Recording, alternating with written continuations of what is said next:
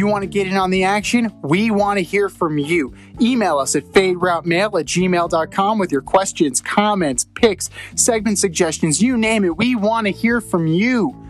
We're on Instagram too. Slide in our DMs at Fade Route Podcast. Get at us.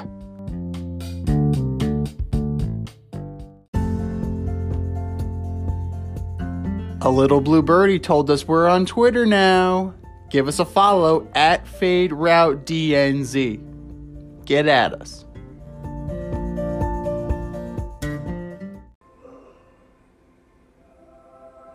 This is most atypical. I'm gonna kick it up a little bit. We are the New York Knicks. We are the New York Knicks. We are the New York Knicks. We are the New York Knicks. Say go New York, go New York, go.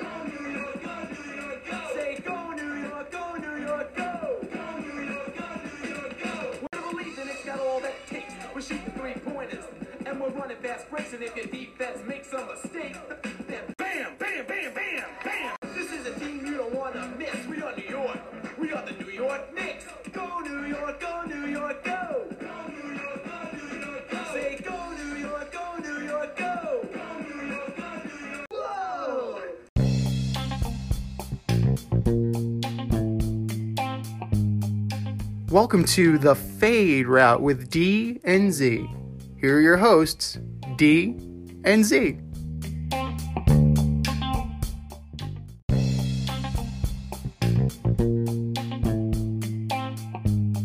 Welcome everybody to this week's episode of the Fade Route with D and Z. I am Z, and blink and you miss it. January's gone, February's gone. We are now in March. And you know what's marching on right now? Major League Baseball spring training is marching on towards opening day. And we do have a little bit of breaking news today as Yankee manager Aaron Boone has announced he's going to take a leave of absence from the team in order to have a pacemaker put in. Now, his career was severely shortened by open heart surgery that he did have when he was a player. And at 48 years old, it's definitely something you need to take seriously. Um, Carlos Mendoza, the bench coach, has stepped up. He will be the interim manager until Aaron Boone gets back. And we do wish Aaron Boone a speedy and quick re- and quick return. But definitely take your time. As somebody whose parent had a pacemaker inserted, you definitely to make, need to make sure that you are 100% healthy for the grind of a major league season and the stress that it puts on you mentally and physically. Not to mention the unforeseen issues that could happen. I remember when my dad got his pacemaker put in, he actually got an infection in the wires. And that put him down for an extended period of time.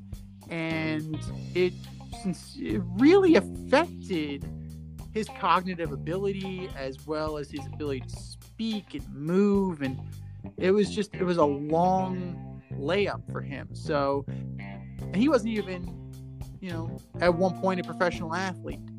So I know Aaron Boone plays basketball. I know he keeps himself in decent enough shape, but don't rush it back. You know, your health comes before your job as manager of the Yankees.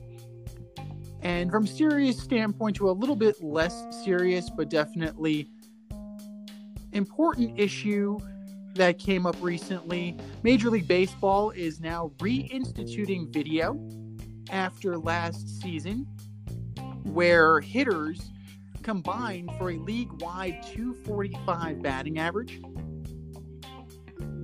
They have not learned their lesson. Rob Manfred, Tony Clark, the players, they have not learned their lesson from the Astros cheating scandal. Yes, it has been modified. Catcher catcher signals are going to be blurred out, but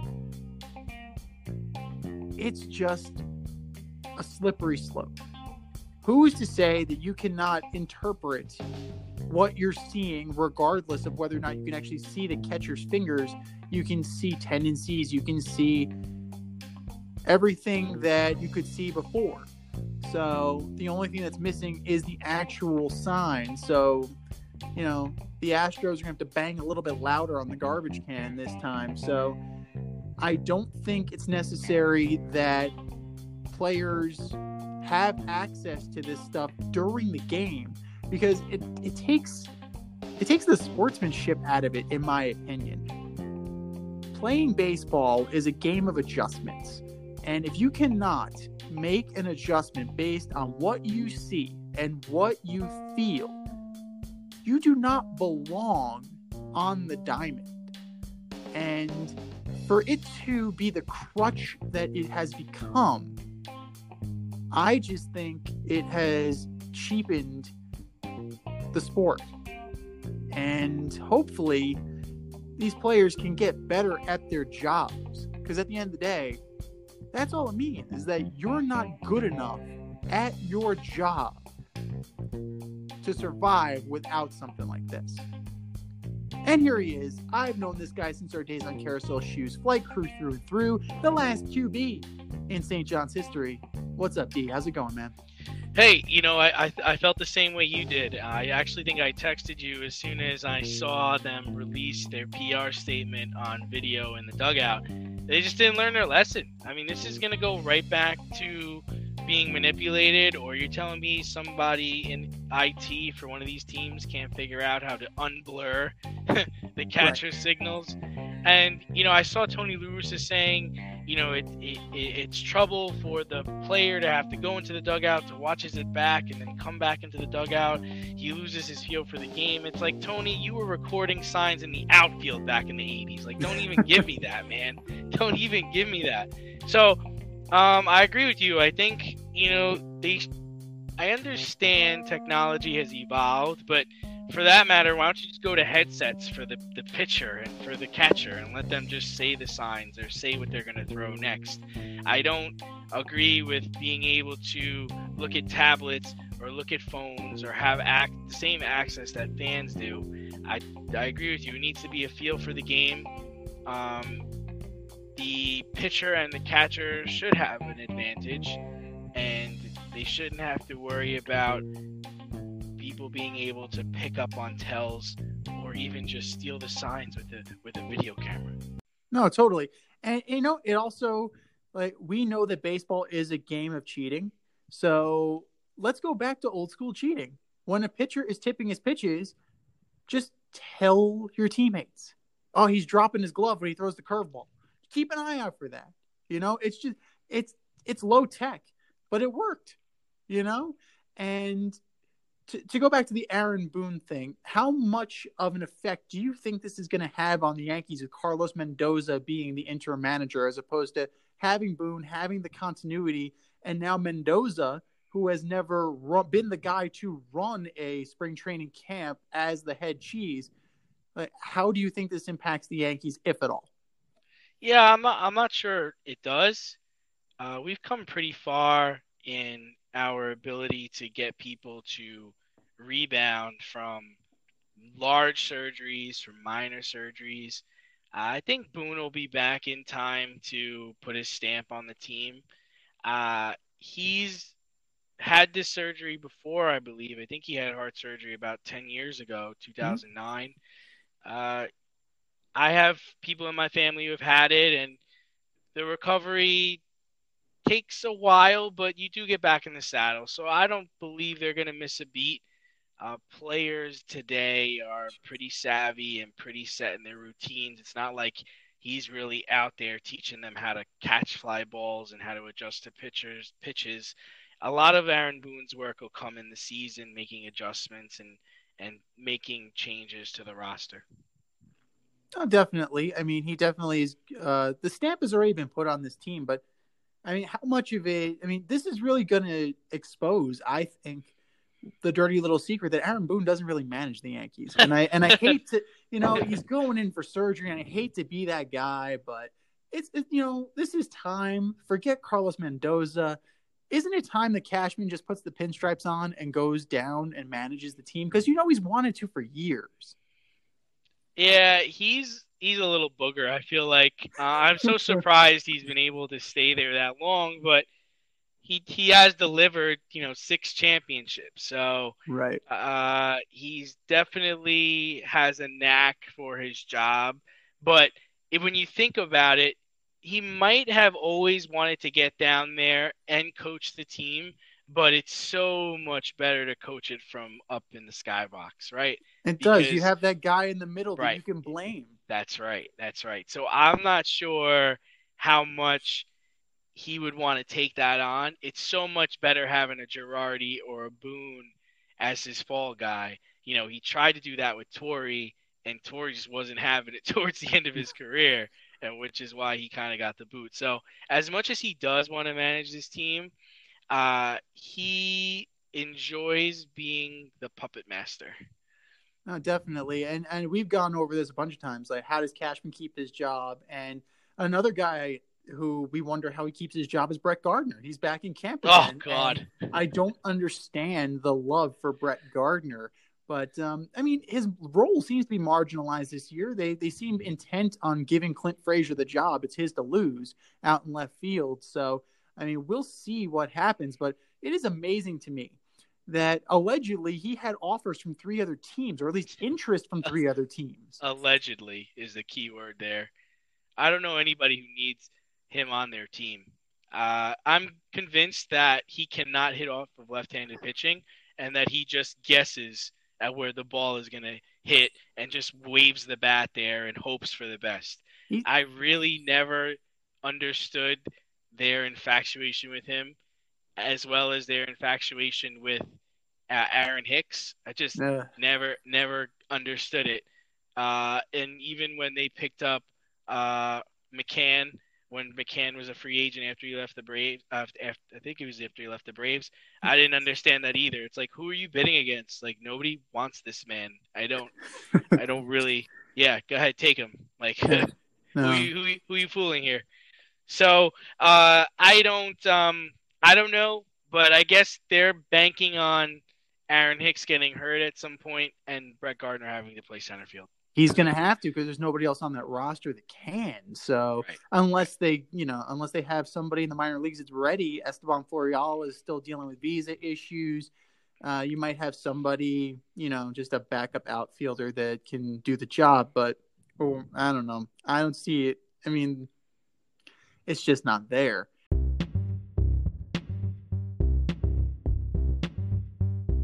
It's time for the fade in where we give a nod to the trending sports stories of the week. And speaking of a market that wasn't there, uh, JJ Watt has come to terms with the Arizona Cardinals after the rumor mill had him to a bunch of different teams. They had him in Green Bay, they had him in Buffalo. We tried to, well, at least I did, tried to get him to go to Pittsburgh. Um, but he ends up in the Valley of the Sun two years, $31 million, 23 of the $31 million guaranteed. I don't get it. That's just me. But does JJ Watt, and specifically pairing him with Chandler Jones, make the Cardinals a Super Bowl contender? This got me so fired up. I remember when I saw it, I, I immediately started texting you. It was like, I like JJ Watt, but this this is such a joke. I remember when he asked to be released that he was like, "Oh my gosh, I'm getting all these offers." We heard him say, not we didn't hear him say, but we heard there were rumors that the Bucks were interested. There were rumors that the Dolphins were interested. There were in, there were rumors that the Green Bay Packers were interested. Then somebody really went to bat and said, "Oh my gosh, I think he's going to go to the Cleveland Browns." But no. The place he really wanted to go was Arizona.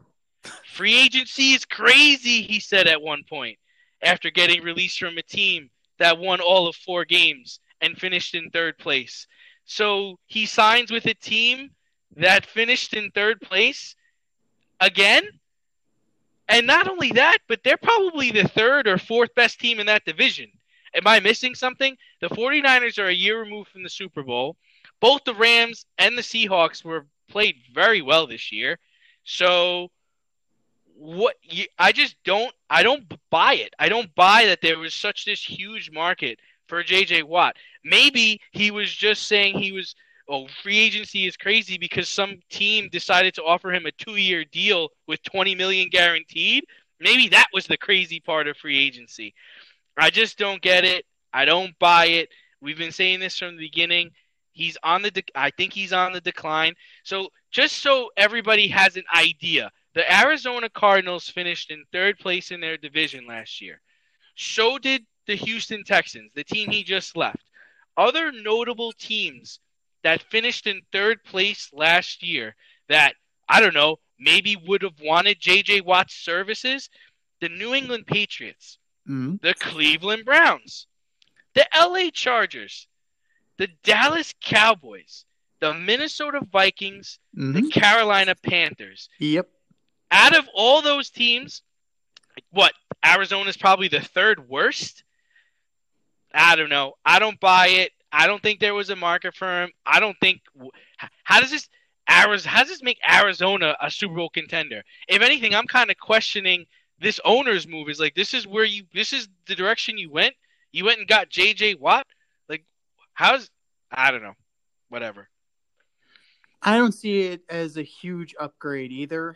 I mean, it's great that he has somebody that he can pair off of. I mean, Chandler Jones was already a beast. He didn't need JJ Watt to kind of bookend him, which is the interesting thing. But this may, I mean, on reputation, JJ Watt may demand a double team. But honestly, schematically, I would double team Chandler Jones and I would dare JJ Watt to come at me. That's just me. I mean, if he can even make it on the field. Like he's not Jared Allen. Let's be real here. So, yes, the Cardinals are on the come compared to some of these other teams, especially with they have the quarterback, or at least they think they have the quarterback. They have a good running game. They have a good defense. Vance Joseph coached them up. Budda Baker is a stud. Ed uh, Simmons is a stud. You, you have players. Peterson, Patrick Peterson's there. Like you, you have I think guys. he's- I think he's gonna get cut though. I think Peterson's gonna get cut. Yeah. But to be fair, he does get his share of double teams. But this move is all about money. There's no way you want to go to the Arizona Cardinals in the NFC West because you think you believe in Kyler Murray because they have D Hop. I'm not buying it. I don't buy it at all. You're telling me if the Green Bay Packers weren't interested in you, a team that just went to the NFC Championship game that has problems on defense, that's not where you want to go? You don't believe in Aaron Rodgers in the town or the place you went to college? I believe he even grew up in Wisconsin. Mhm. Don't buy it. Cleveland Browns, third place, 11 and 5 last year. Got bounced out in the playoffs by the Chiefs, and they were in that game in the first half. In an up and coming division where the Steelers are on the decline and Baltimore, we have to see what's going to happen with Lamar. The Miami Dolphins, with all their money and all their draft picks, And they opened up not- even more. They cut Kyle Van Noy. They opened up That- even more money. that's not appealing to you. They came in second. So I No, it would- JJ. yeah. Yeah, so no, JJ. I don't buy that the market was that great for you. I believe you went to Arizona because the, their owner flew and picked you up on a private jet and gave you $23 million guaranteed. I'm sure all the other places were offering you a one year deal, incentive heavy, that required you to play more than 10 games. That had to be the thing. God knows what he was going into these negotiations asking for. I mean, he's 32, going on 52 in NFL years. Like your body, his body's been beaten up so much that you cannot expect to get a five year contract or four year, even a three year contract. You just you're you're setting yourself up to get lowballed. And but we came to this consensus when we first heard he got released. Two years maybe. Or one and one and an option if he can actually make it through a season. So he got his money. Congratulations, JJ. You 23 million is nothing to sneeze at. You know, people go to Arizona to retire all the time. So good for you. And the only one I feel bad for here is Larry Fitzgerald because it's just going to be another disappointing year for him. And it's going to be, it, may be his swan song. And he's not going to go out any better than he came in. No, I give bravo to JJ Watt's agent who really talked it up, really talked the big game and and got people thinking like JJ Watt was was really worth all this. If you think about it, this man played 10 years in Houston. Yep. They could have they could have tried to trade him. They didn't. They cut him because he asked to be cut. And they were like, yeah, you know what? What are we going to really get for this guy? And the Arizona Cardinals came in and offered him 20 million or 23 million guaranteed. Seriously, over or under 10 games for JJ Watt next year. I'm taking the under. I gotta take the under. You have to take the under because he has he's not the guy that was multiple time defensive player of the year anymore. He just isn't. And there's absolutely I mean, unless they have some miracle strength and conditioning program out there that's gonna, you know, reverse the effects of age, I don't see it. I just don't. Speaking of talking a big game, Tua Tagovailoa has been saying some things that might sound a little crazy in reference to his former teammate at Alabama and current draft prospect Mac Jones. Tua actually had the temerity to say that Mac Jones is a mobile Tom Brady. In your opinion, is Tua onto something or is he on something? this was another one that got me fired up too. I, I remember this is another one I kind of talked about in our production meeting. It's like this: if I'm if I'm the general manager of the Miami Dolphins, after I hear this statement, the next day I'm making two phone calls. The first phone call I'm going to call the Houston Texans and say, "Listen, I'll give you whatever you want for Deshaun Watson, and I'll throw in Tua as a kicker." The second call I'm making is to Pro Health down in Miami to set Tua Tagovailoa up for a CT scan of his head. what the hell are you talking about, man? What what are you what are you comparing him to? Like what what numbers? What, do we want to read the numbers? You want to talk about Brady's college numbers? You want to talk about Brady, the seven-time champion? Sounds like I feel like he's like Ric Flair at this point. Woo! He's a legend. You're comparing Mac Jones to a legend. It's just a joke. I was looking at the numbers and I wrote them down and then I stopped because I it's just it's just silly. Now to give him to be fair, to be fair, I do from what I understand, I think it was either Mel Kiper or somebody else did change his words a little bit on this and said it's more about his spirit and his fiery competitiveness that that's what he takes from Brady. It's like Tua, what do you know? Did you play with Brady? Have you been in the locker room? Right. What you watching NFL films? Like I understand you want to boost up your your backup because that's what Mac Jones was for you in Alabama. He was your backup. I understand you're trying to get him burn and you're trying to get him play, but in my opinion, Tua lost all credibility with me and won't ever listen to anything he says about any player or any status or anything he, he thinks is football relevant because of a statement like that.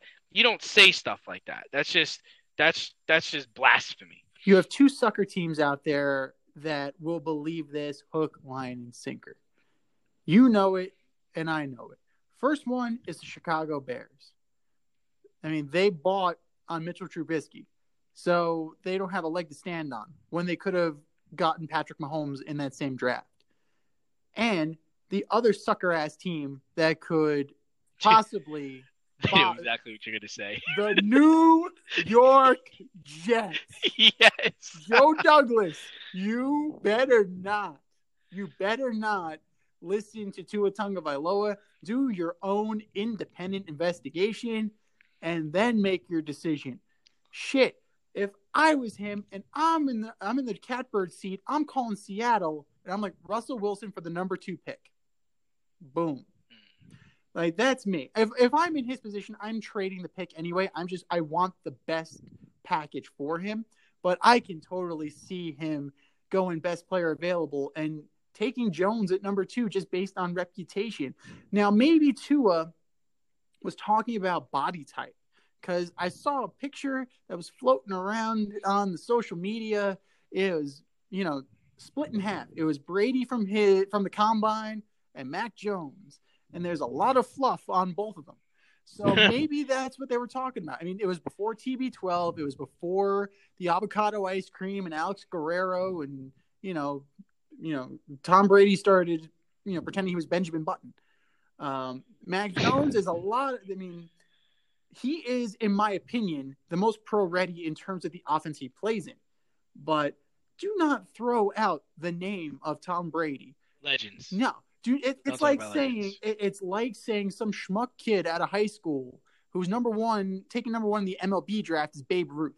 You just Stop. don't do that. It's blasphemy. Just, just stop. Just stop. Just you're stop. you're embarrassing Just stop. yourself. You're embarrassing. And granted, I'm not. I'm actually not trying to shit on Mac Jones because I actually thought he was a phenomenal college player. I mean, for three years, 30 games, 413 completions, 77% completion, 4,500 yards, 56 touchdowns, and only seven picks. Amazing. Great. Great college career. Do not pick, compare a college career to Tom Brady at any level. I don't want you comparing him to his college, his pro, nothing. There is no resemblance. I don't I don't want to hear about fire. I don't want to hear about competitiveness. I don't want to hear about body type. Play you play quarterback. That's the only thing you share in common with Tom Brady. Exactly. If he can have the career that is a tenth as good as Tom Brady, you got something special. So He's a good yeah, he's a good player. He's got promise. He, I I would you know, I I don't know if I, can- I don't know if I could really compare his game to anybody. Um, but he's got the goods. He could deliver the football. Can can he lead a team? I don't know. I mean, he's coming from a place where he played with the best athletes in the nation. Right. So, what happens when you go to a Detroit, or what happens when you go to a Philly? I don't know. I don't know if you have that kind of talent. That takes time. Tom Brady? Come on, man. I mean, we know that Mac Jones is a leader of college kids. We don't know if he's a leader of men.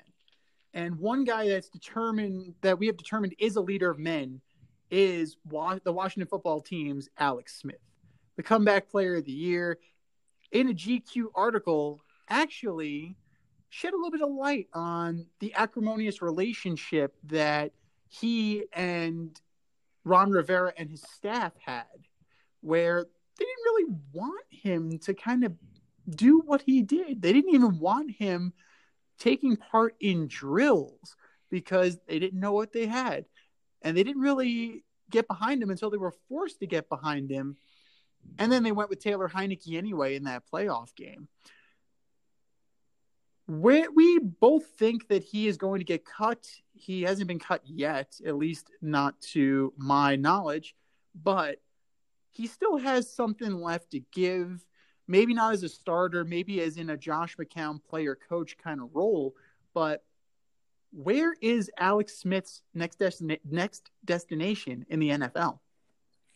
Yeah, I, I looked at it and I I like the idea of him going to Jacksonville. Uh, I think that's the best spot for him. It kind of brings his career full circle because he'll go back to playing for Urban Meyer, who was his college coach, uh, and he'll give he'll teach Trevor Lawrence the ropes of playing quarterback, calling plays, uh, and being a pro. I think people lose sight of how valuable that is. Alex Smith was in Kansas City for Mahomes' first year Mhm. and kind of showed him how to be a pro. And, and even till this day, Mahomes kind of gives salute to Alex True. Smith. And even that. in San Francisco, he mentored Colin Kaepernick. And so when Ka- Kaepernick led them to the Super Bowl, Alex Smith was there. I'd say my second choice would I know I know it sounds crazy, but hear me out. I actually think Detroit would be a good place for him because they just got Goff, who has a live arm, but he's he's just having trouble at this point in his career, somewhat like Carson Wentz is having trouble and now he's moved on to the Colts. And I think one of the things Alex can show him is again, how to be a pro, how to manage situations, how not to turn the ball over, how to give how to take what the defense gives you these are invaluable things that can be taught by a guy who's been in the league for more than 10 years. And the last place I would I think is a good spot is Carolina. Mm-hmm. If Carolina is not able to get the quarterback that they want, whether that's Watson or whether that's Wilson, and they they want to tr- they want to draft somebody, I don't think it hurts to pick up an Alex Smith for a little bit more than the veteran minimum. Teddy Bridgewater is a good player. He could get hurt and Alex has the ability again to he's not going to turn the ball over, he's going to make the right play. I was surprised that his record in Washington was so many games over 500. I want to say he was like 11 and 5 or 20 and 5 as a starter mm-hmm. In Washington, five which and, really incredible. 5 and 1 this year alone. Yeah. So these are the places where I think would be the best for him. At this point in time, you might be able to get a spot start out of him. You may not be able to get a long period of burn just because we were watching him and he was so immobile. It was, and he has dropped foot. It's like you you can't provide that. I mean, unless you put him in Indianapolis backing up Carson Wentz with that offensive line to something where you're Yeah. not he's never going to get touched. Never. He's, yeah, yeah, no, he's he's pretty much done as a long-term starting quarterback. Now, both New York teams could definitely look at him in a backup role. I could definitely see Smith as an upgrade over Colt McCoy just from the mind. You put Alex Smith's brain in Daniel Jones's body, and suddenly you have a superstar. That's always been Alex Smith's Smith's problem. Well, problem. He's never been as talented as the guy that replaced him. So definitely Carolina, although that's only if they don't get rid of Teddy Bridgewater. Both of those guys, that could be a liability. You might be down to your third string quarterback. Um, I could see him definitely Jacksonville, just from a personal favor from Urban Meyer, just to extend his career and to establish the credibility in the locker room with those players. Because going back to the Doug Marrone and the Tom Coughlin era, that the coaching needs a rehab down in Jacksonville because they were they were this close to getting to the Super Bowl and they just fell off a fucking cliff. So something something's in the water down in Jacksonville and hopefully, you know, bringing a guy like Urban Meyer and a guy like Alex Smith could definitely help some things out. And then you know, if if you're able to, like, if you want to put him in a back row, Detroit would be a okay. Um, Chicago, depending on what they do, if they keep Trubisky and they move on from Foles, you know, Alex Smith would be fine there. Um, even Miami, if they move on from Fitzy, because Fitzpatrick's a free agent too. Depending on what they do, if they trade for Deshaun Watson or if they keep Tua, you know, they definitely could use a veteran presence in there, and Alex Smith definitely fits the bill. And you know, the Jets, the Jets could always use a backup quarterback because you never know when Sam Darnold's going to get mono again, or if Sam Darnold's even going to be on this team next year. So, I mean, there are a good ten teams that you could think of that could benefit from having a, an Alex Smith on the team, just from that mental preparation standpoint and that professionalism standpoint. So ultimately, it remains to be seen where he's going to end up. But I mean, I speak for myself. I know we've talked about in the past. I personally root for the guy just because of what he's done and what he's able to come back from. And I wish nothing but the best for him. So another sneaky place, if Joe Burrow's not ready in Cincinnati, but then you really need to upgrade that line. Yeah, I just I I wouldn't I wouldn't think that those are good spots for him. He needs to go to a place where he's protected and he's mentoring a young quarterback. I don't think he'd be really protected that well in Cincinnati. And I know you mentioned the Dolphins. I just don't know if he's the best fit for them. They need like a Fitzpatrick. They need a guy who could really throw the ball. And he's not like that. He's not a gunslinger. He's not a guy that's going to really throw the ball. He's a guy that could just manage the game, benefit from play action and and and uh, and a good running game. Well, here's a little out of the box.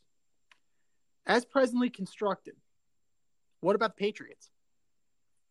Yes, I thought about that too.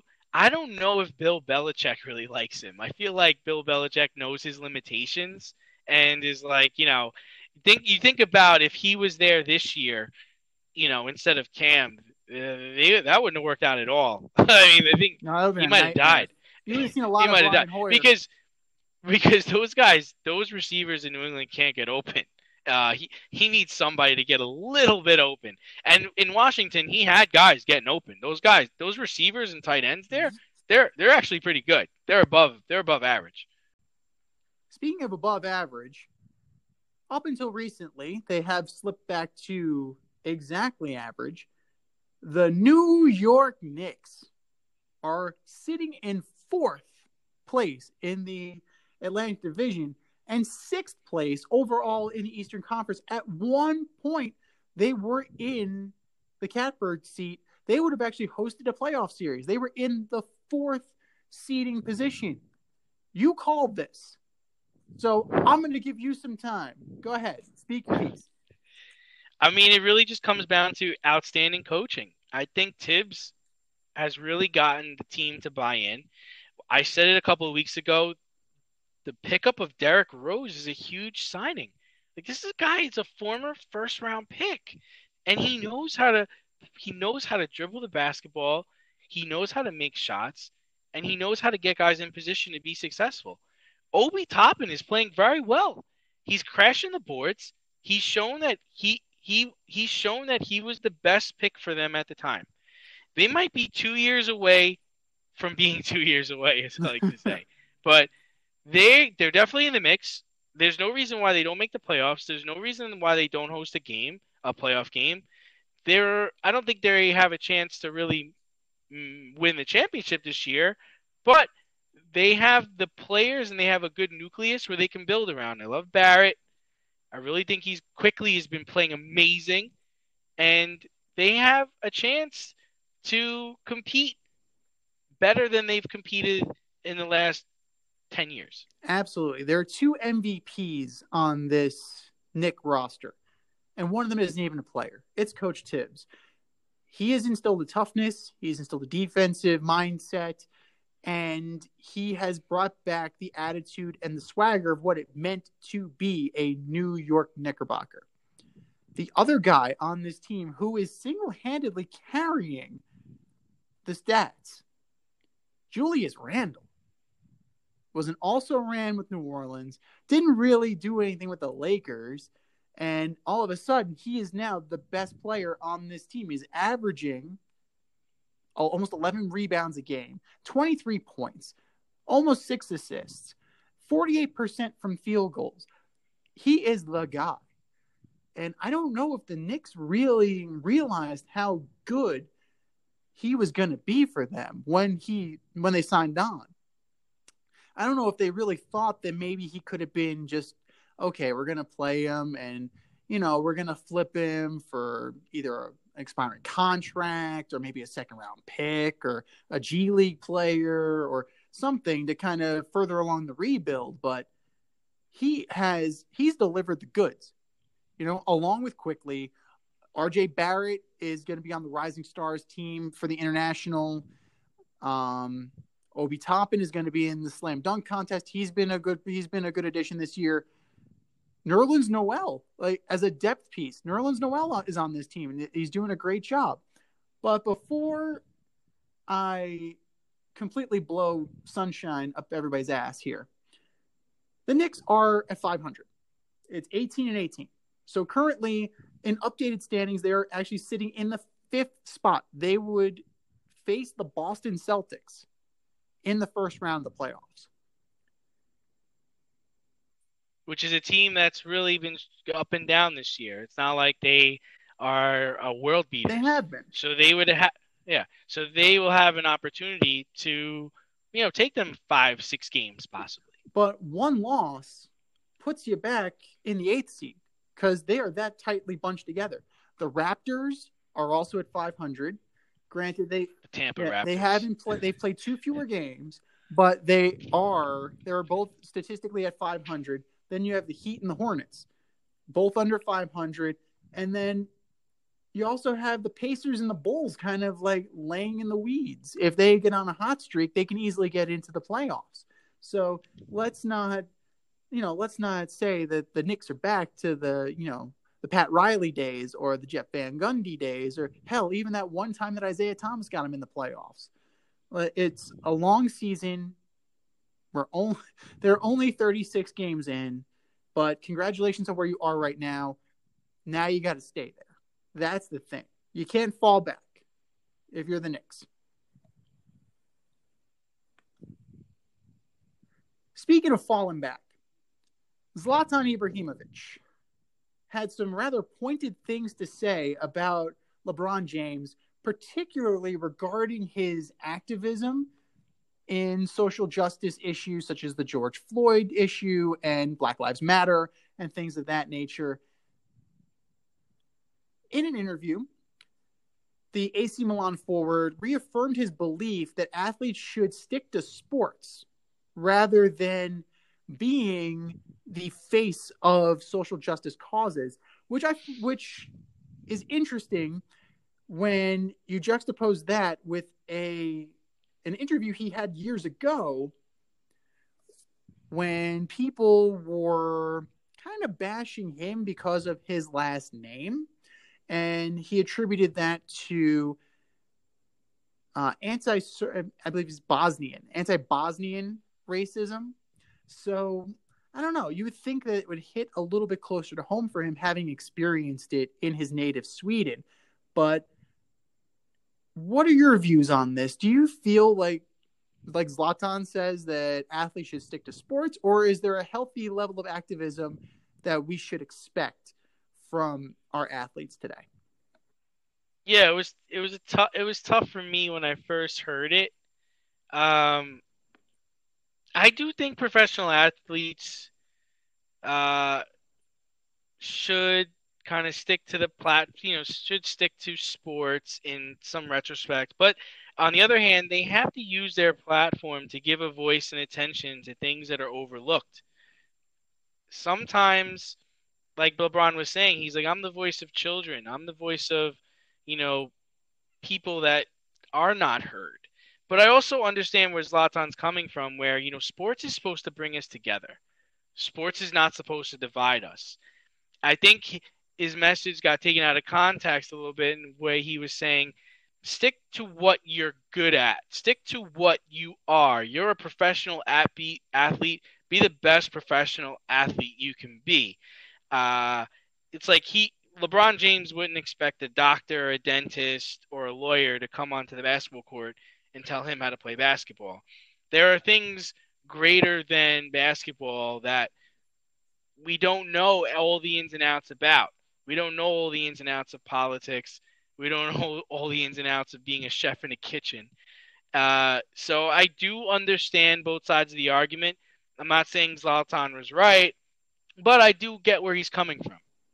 I agree. I mean, there is, as long as you're informed, I think it is important for you to use the platform, like you said, and definitely drive issues that are important to you. And it's definitely the difference between LeBron James, who is informed and has that level of understanding rather than somebody who's on the outside looking in or you know doesn't really have the kind of finger on the pulse. Uh, the, fight, the best example michael jordan. Michael jordan was not no wouldn't do it. republicans yeah. buy sneakers too i believe is the uh, the most famous quote regarding why he didn't he wasn't a political activist so i understand what zlatan's saying and that's a very old guard kind of comment and and even then, like you had guys like Jim Brown. Jim Brown was an activist. So I think it's to each their own. If you are informed, by all means do so. But if you don't know, don't pretend because people will figure it out. But he's also probably coming from a country that wouldn't allow him to do those things either. I'm not sure about the politics or, uh, you know, the the demographic in Bosnia but um, you know, it might also be a result of that. he's just saying, you know, be be the best at what you are. Leave it to other people to talk about politics and to protest and and do these things. And it's I don't I don't I'm not it's not a cop out. I think he's just trying he's just trying to say sports is meant to bring people together. How many people stopped watching football just because players were kneeling during the national anthem? Here, how many people stopped watching basketball because the players refused to Mhm. play on certain occasions? He is just, you know, I think that's what he was trying to say is there's a certain level of involvement you can have, but don't don't take it to the next level. Yeah, I, I, I. Get that. I, I'm not going to pretend that I know anything about Italian soccer and their politics that goes in with that. But LeBron is very fortunate to have Adam Silver as a boss.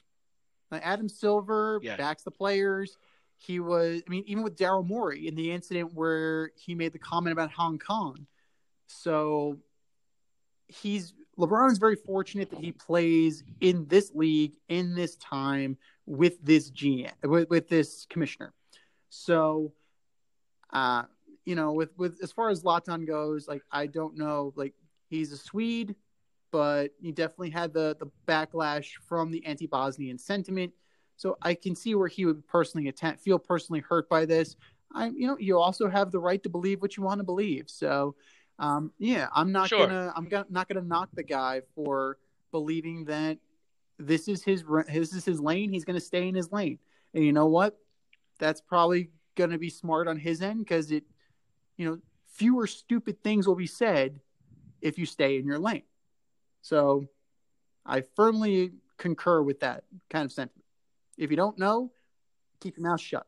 now you know. Speaking of not knowing, Baylor and Michigan both lost recently. Baylor got straight up blown out by Kansas, 71 to 58.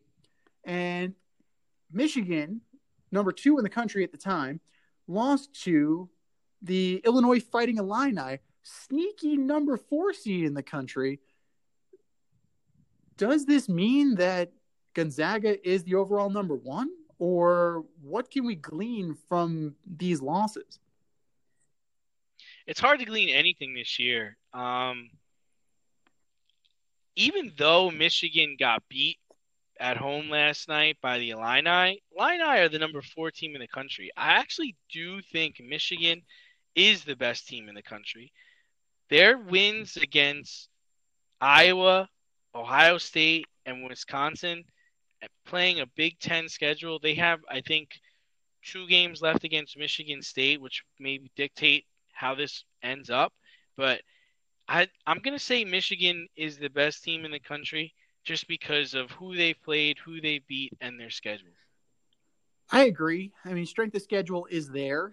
Um, as of right now, Joe Lunardi has Gonzaga number one, Michigan number two, Baylor three, and Illinois four.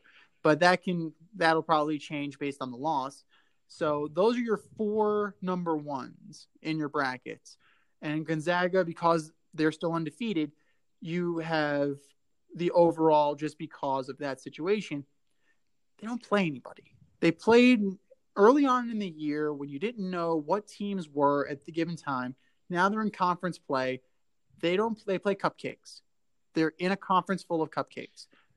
And this is why they're always the, the farthest they go is the final four because they're not used to playing stiff levels of competition. If they were able to st- to schedule better opponents, or God forbid, if they moved out of their conference and into another one, into a tougher one, maybe we would see how good they are. But we, are, I mean, I don't know anything about this college football, uh, college basketball season. I mean, it, it's it's tough to say because you have momentum being stopped due to coronavirus cancellations. You have teams that you would think would be good on paper because of the one and done situation. They're fighting for their their lives in the brackets. Kentucky's done. So, like this is the topsy turvy college basketball season, and we could possibly see a six seed kind of make a, a deep run in this tournament, and we're gonna see it soon because you know it is it is March after all. But yeah, I I don't know what Gonzaga is because they don't play anybody, and they That's the problem with Gonzaga every year, really, is because they, they of where the conference they come in from. The problem is, is I have I think they're gonna have tough time beating like an eight seed, Yeah. right? If they were to get to that point, you're gonna you're gonna get some real competition, and it's just so it's just so freaky this year on how teams like Duke and teams like Kentucky, even teams like Kansas, like really struggled, and I don't I wonder what why that happened in this year. Eh, eh, why is it that in a in a situation where you know we limited contact, these teams that are usually you know blue bloods, they're usually in the in the NCAA tournament every year, for whatever reason, just couldn't get it together. We couldn't get it together in conference play, couldn't get it together in team play. Uh, it just it, it's kind of shocking. I think this might be the first time in maybe like 16 years Duke doesn't make the tournament. They they, just lost to Georgia Tech. Yeah. Crazy. If they don't if they don't really get to the title game in their in the ACC tournament, they're they're not going to get in. Uh, it'll be interesting to see how far Gonzaga can go. I mean, I like Gonzaga. I, I, actually rock a lot of their gear because I like their logo. But Michigan just seems like a team, even the Illini, very good team. Iowa State, I mean, not Iowa State, Iowa, good team. So, yep, I'm sticking with even Kansas. Kansas plays well too. This is the year where you might get a 16, a six seed or an eight seed that could possibly Yeah, win it all. absolutely. And you know what? Who's to say? Like we had uh, the George Mason run. We had a we had a bunch of teams that we could think of, and it wouldn't surprise me. And it, Valparaiso. Oh my God, Bryce Drew, ladies and gentlemen, we have a Bryce Drew sighting. Valparaiso. I haven't heard. I haven't thought about Valparaiso in years, or you know, like it, it's kind of that's crazy. You said George Mason, yeah, that You was that, George that Mason. was a, a run. I mean, last year Texas Tech didn't Texas Tech go to the championship game? Like anything can happen. So Oh, Texas yeah, Tech was yeah, good. Unfortunately, Virginia was better. But they're speaking of Virginia, they're I mean they're not anything to write home about either. So I mean, it's this might be the most exciting because anybody can actually win this thing. Like this may be the most interesting, like those crazy brackets you fill out. You know, like multiple ones losing to 16 seeds and all that crazy shit because somebody's got like a hundred thousand dollar bet on it. Like we're in a situation where that might actually come true. Like that's that should be exciting, you know, because this is the one true test where anybody can beat anybody in at this moment, and that's that's a pretty cool thing for college sports. Yeah, definitely can't go chalk this year. Are you in need of air care maintenance or service? I have the company for you. Air Care Technicians.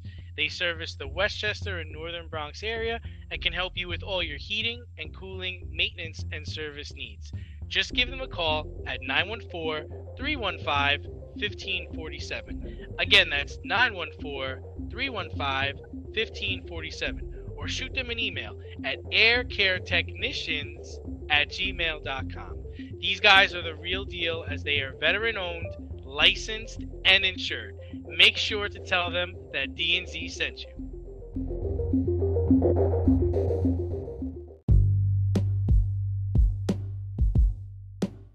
Bullshit or no shit?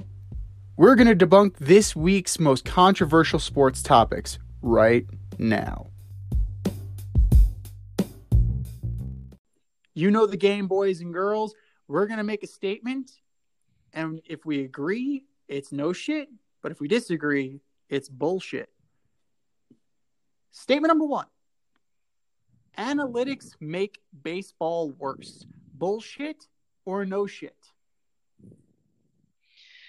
I'm actually, I might surprise you on this. I'm to go bullshit. And the reason why I'm going to say that is I just think analytics forces teams to counter in different ways. And for example, if teams are using the shift on your best players, your best players should just be able to go the other way. If the team you're playing against is home run and strikeout dependent, then you should be going small ball on them. If you know for a fact the team's going to be going to their bullpen early, then you should be working counts, taking balls, taking strikes. Like make the guys work to kind of get you out. Use analytics against teams. Use analytics against teams to get them to stop doing it to you. The Yankees and the uh, the Mets and all the and the Cubs, they're big analytics teams, and I think that could be a flaw that other teams could Totally. take advantage. And for proper context on this, uh, recently Francisco Lindor of the Mets and Gerrit Cole of the Yankees were both critical of the overusage of analytics in baseball. Quote from Lindor is analytics is taking over the game too much. Too much. And Gerrit Cole said, I don't want to see that kind of stuff used to make the product worse. And Yeah, and this guy was with the Astros, and then he goes to the the, the, un- the unmitigated gall, right? This guy's got balls the size of grapefruits. Vince McMahon doesn't have Vince McMahon So doesn't have those balls the size of grapefruits. It's Gerrit Cole. So I'm so tired of him. I hope he gets lit up. well, I. I watched his start the other day. I mean, a run on three hits in an inning. He, he didn't look that great, but uh, he started out that way last year too in uh, in summer camp. But I'm gonna go no shit on this. An- analytics are definitely making the game worse, be- making the game worse because of the over reliance upon it. Like things like spin rate, like th- things that you can tell. Like okay, the guy's got a good slider. Like I don't need to know that it's 300 revolutions per fucking minute. I don't care. Guy's got a good slider. Exit velocity. Right. Guy throws hard. I don't need to know that he averages 100 miles an hour on his. Dude throws hard. I can see that. It's going deeper than what's necessary because you can overanalyze, and then you get a situation like Aaron Boone tying it all back into our intro, where Aaron Boone takes out Deivi Garcia for what? For no reason. Oh, oh well, the- well, the numbers will say that. Well, it'll it blew up in your fucking face. Congratulations. So it's just, it's not a great product. It's an over reliance upon it. For the guys who value it, great. Don't try and force it on everybody. Not everybody needs that level of information.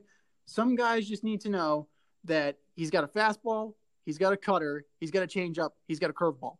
I'm good. Let's roll. Like some guys just keep it simple. I'll figure it out. But that's the thing. Before analytics, we were the baseball players were able to figure it out. They, it was called making adjustments. Like they were able to do it. And they're doing it their whole lives, right? They're doing it in little league, they're doing it in high school, they're doing it in college, and all of a sudden you get on the pro level and it's it's gotten to be this like it's, baseball's become like a game of science. Honestly, game I would love to have a high school coach on and see how analytics are influencing high school sports. I would just love to see that. I think I can make that I know. happen.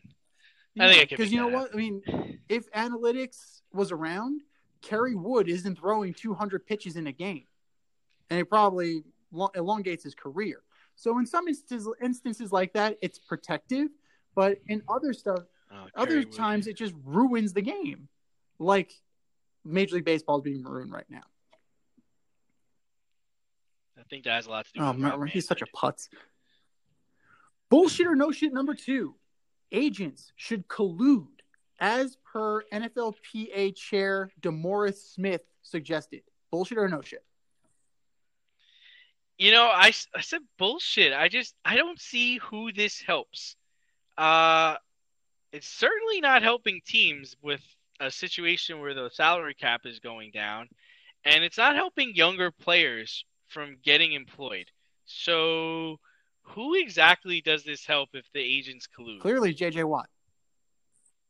At 23 million, Yes, baby. He's got 23. Of course it does. I'm going This guy. bullshit as well. I mean, they shouldn't. I mean, what do you. Then he asked. Then he asked the Cardinals to unretire a number for him. Like the gall on this man. Hey, They barely have any retired numbers, and that's the one you got to get.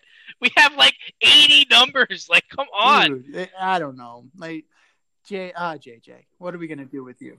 fire but me you up, know man. the player agents should not collude because when it comes around when it comes around to the next collective bargaining agreement you're going to pay for it so that's the one thing Your salary cap is going down. I mean, there was no revenue or very limited revenue last year. Like, where is this magic money coming from? Uh, the same thing with Tony Clark and Rob Manfred. Where is this magical money coming from? It does not exist. It's not there. T- You're coming off of you're coming off of a year where they weren't able to have any fans in the stands. All these teams are basically living off of the TV dollars, and you're employing or imploring for the agents to collude more than they do already. I mean, most of them do already. So, I, I don't know. I just, I, if I'm a young player in the league, I have a problem with this because I'm looking at it, it's like this is a situation where I can get a job. Like I could sign a deal for seven hundred and fifty thousand because JJ Watt got cut, or I can sign a I can sign a deal for like a million dollars because Patrick Peterson is not going to be on the team anymore. Like this gives those players the opportunity. It helps the league stay younger.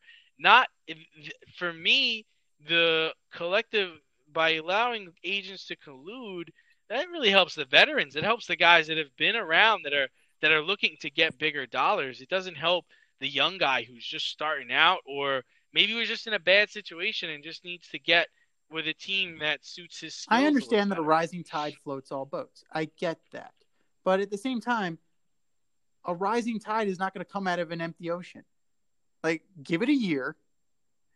Maybe we'll get some people in the stands. We'll get some additional revenue in, and then collude and get greedy. Like, you need to understand the situation that you're living in. And DeMaurice Smith has been not great for a while. Let's just be real here. He's he's not doing a great job as the head of the NFLPA, but whatever. I mean, collude away if you want to. Bullshit or no shit number three.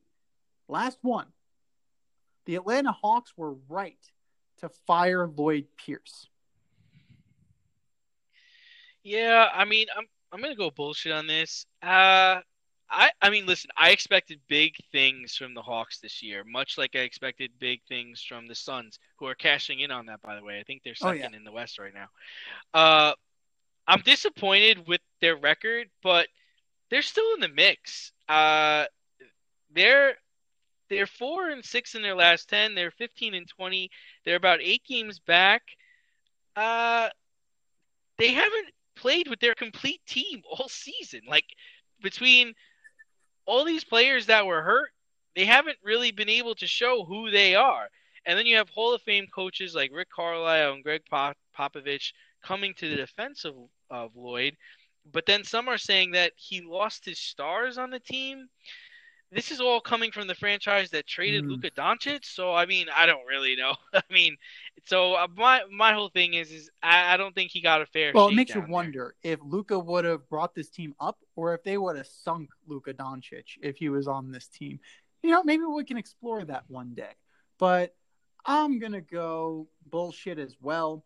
Granted, he was 14 and 20 when they fired him.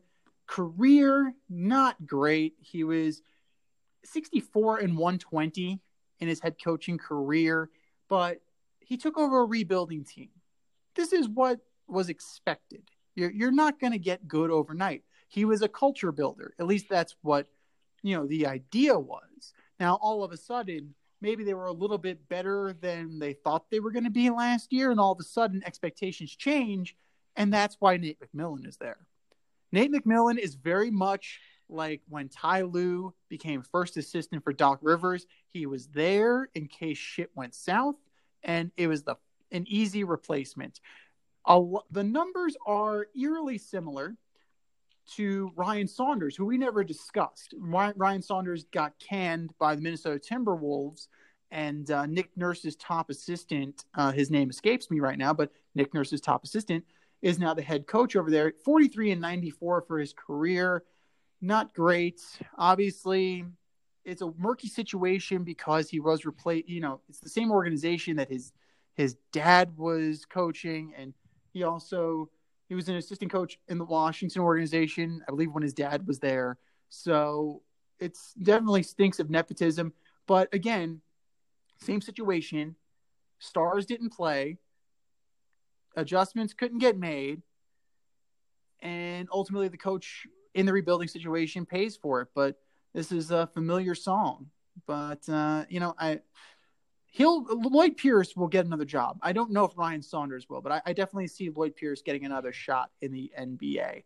Um, there was some scuttlebutt that it had to do with his social justice activism, tying it back to LeBron earlier, that he might have been a little too active for Atlanta's liking. And if that's the case, then that's just reprehensible.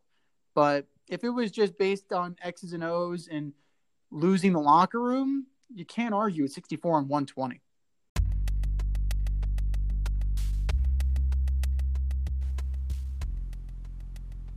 Order up! Here we go, guys. Order up number two. We are ordering up the American League West today from five to one, from last place to first. Order it up, D. Who you got? Well, I want to change it up a little bit this time because I'd like to start with the team that I think is going to be in first place in that division. And to your maybe your surprise, I actually think it's going to be the Los Mm. Angeles Angels. I think Joe Maddon in his I think it's his second, Second year, full year, right? yep. Second full year. At Pujols' last year. They got the best player in the game in Mike Trout. Pitching staff, I think, is going to come around with Bundy, Cobb, Quintana. I think that they have finally a chance to go somewhere. Um, in second, uh, I have the Astros. I think Springer's gone. Correa's often hurt. Altuve is still trying to figure out which pitch is coming next. Uh, Verlander's coming off of some a serious surgery. Cole is gone. Charlie Morton's long gone. They still have Bregman, but I think it's just won't be enough for them to win this year. Um, then we cut into third with the Athletics. The Athletics, the Athletics, right? They're just always dumping talent and trying to stay ahead of the curve. I don't, I don't really have much to say on them. Uh, the Mariners, Mariners, I have them being the fourth best team. I think Justus Sheffield, we finally get to see this guy, see if he can play. Uh, Kyle Lewis showed that he belongs in the majors. I think Kelenic, when he comes up, can be a very good impact player. They're two years away from being five years away. they will come in third. They will come in. Uh, they'll come in uh, fourth, despite their GM's efforts to keep them down.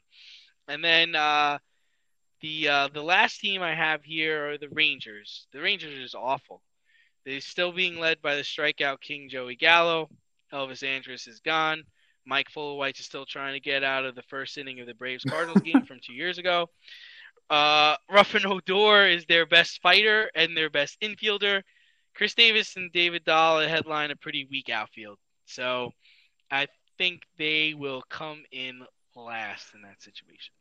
We are definitely in agreement about the Texas Rangers. They are going to end up in last place. Looking at the rotation, Kyle Gibson, who was, I think, the number three or four in Minnesota, is their ace.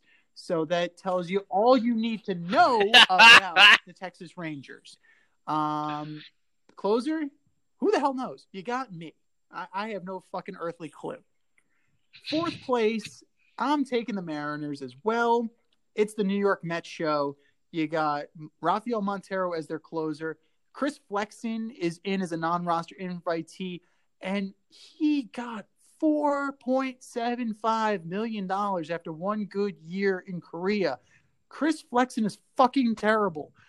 I would love, I wish that my arm could have held up to where I could be a mediocre fucking player because I could get four point seven five million dollars. Uh, Justin Dunn may crack the the opening day roster. I mean, we already know they already told us what Kelenic is going to do. You know, Jarred Kelenic is maybe they'll bring him up just to be like, hey, see, he made the club. We weren't going that direction. They talk about him like yeah, he's the and, second and you know coming. what, kid, you still got to prove something. So until you prove something, shut the fuck up. How about that? And in that, I mean, they have a good lineup. That's the crazy part. Crawford, Haniger, Lewis, Seager. You have players. Evan White is good. I mean, they added depth with James Paxton. Don't start laughing. Don't laugh. James Paxton is back in Seattle. Third place, I'm going to go with the Astros. I think they lost. That's hilarious. That's hilarious. That he's Who would take? there. Who was going to take them? Uh, And it was either the Astro. It was either the Mariners or the Mets. I heard. And you know what? The the Mets have taken enough Yankee trash in their past, so like it's okay. We're good. The the Astros, I think they lost too much, and not from. Not so much from the lineup because you still have Altuve, Bregman, Brantley, Correa. Uh, if Kyle Tucker's legit, uh, they're getting Yordan Alvarez back, former Rookie of the Year. Guriel, Maldonado. You have players there. It's the rotation.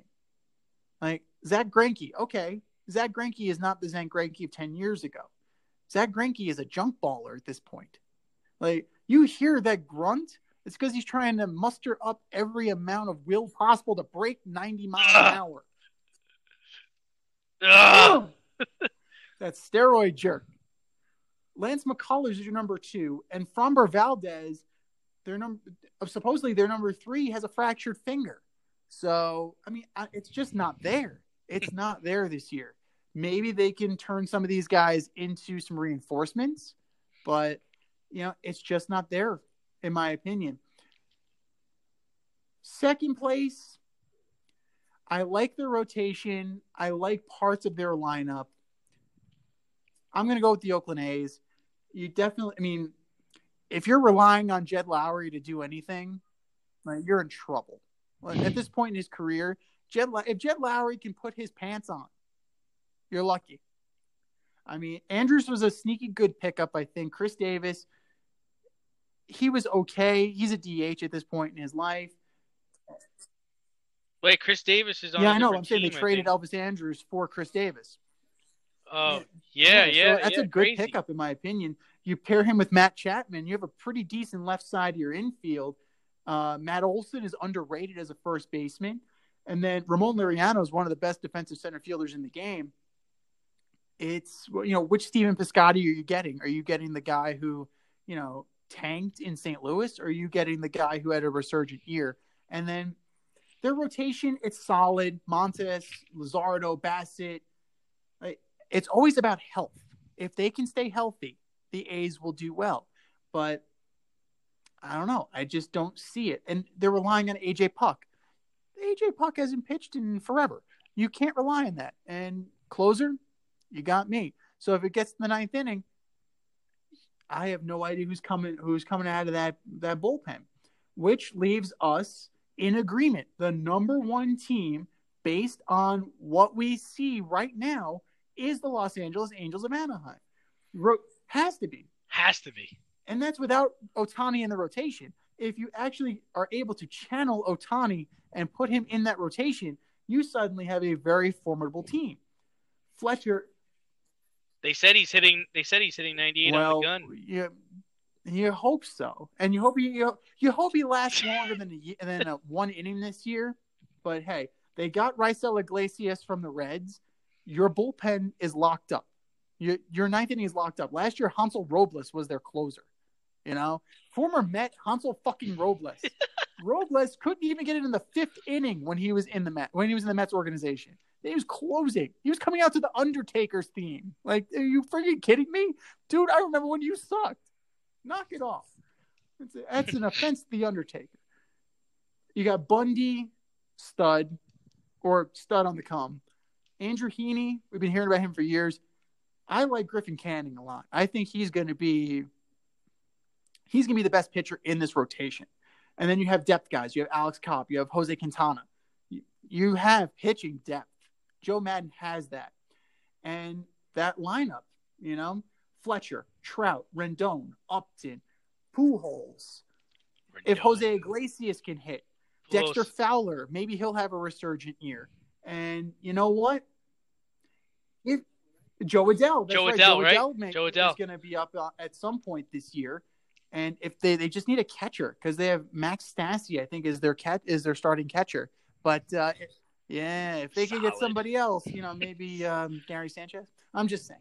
But um, if they can survive all the bullshit that's going to come from the Mickey Callaway situation, because it's coming.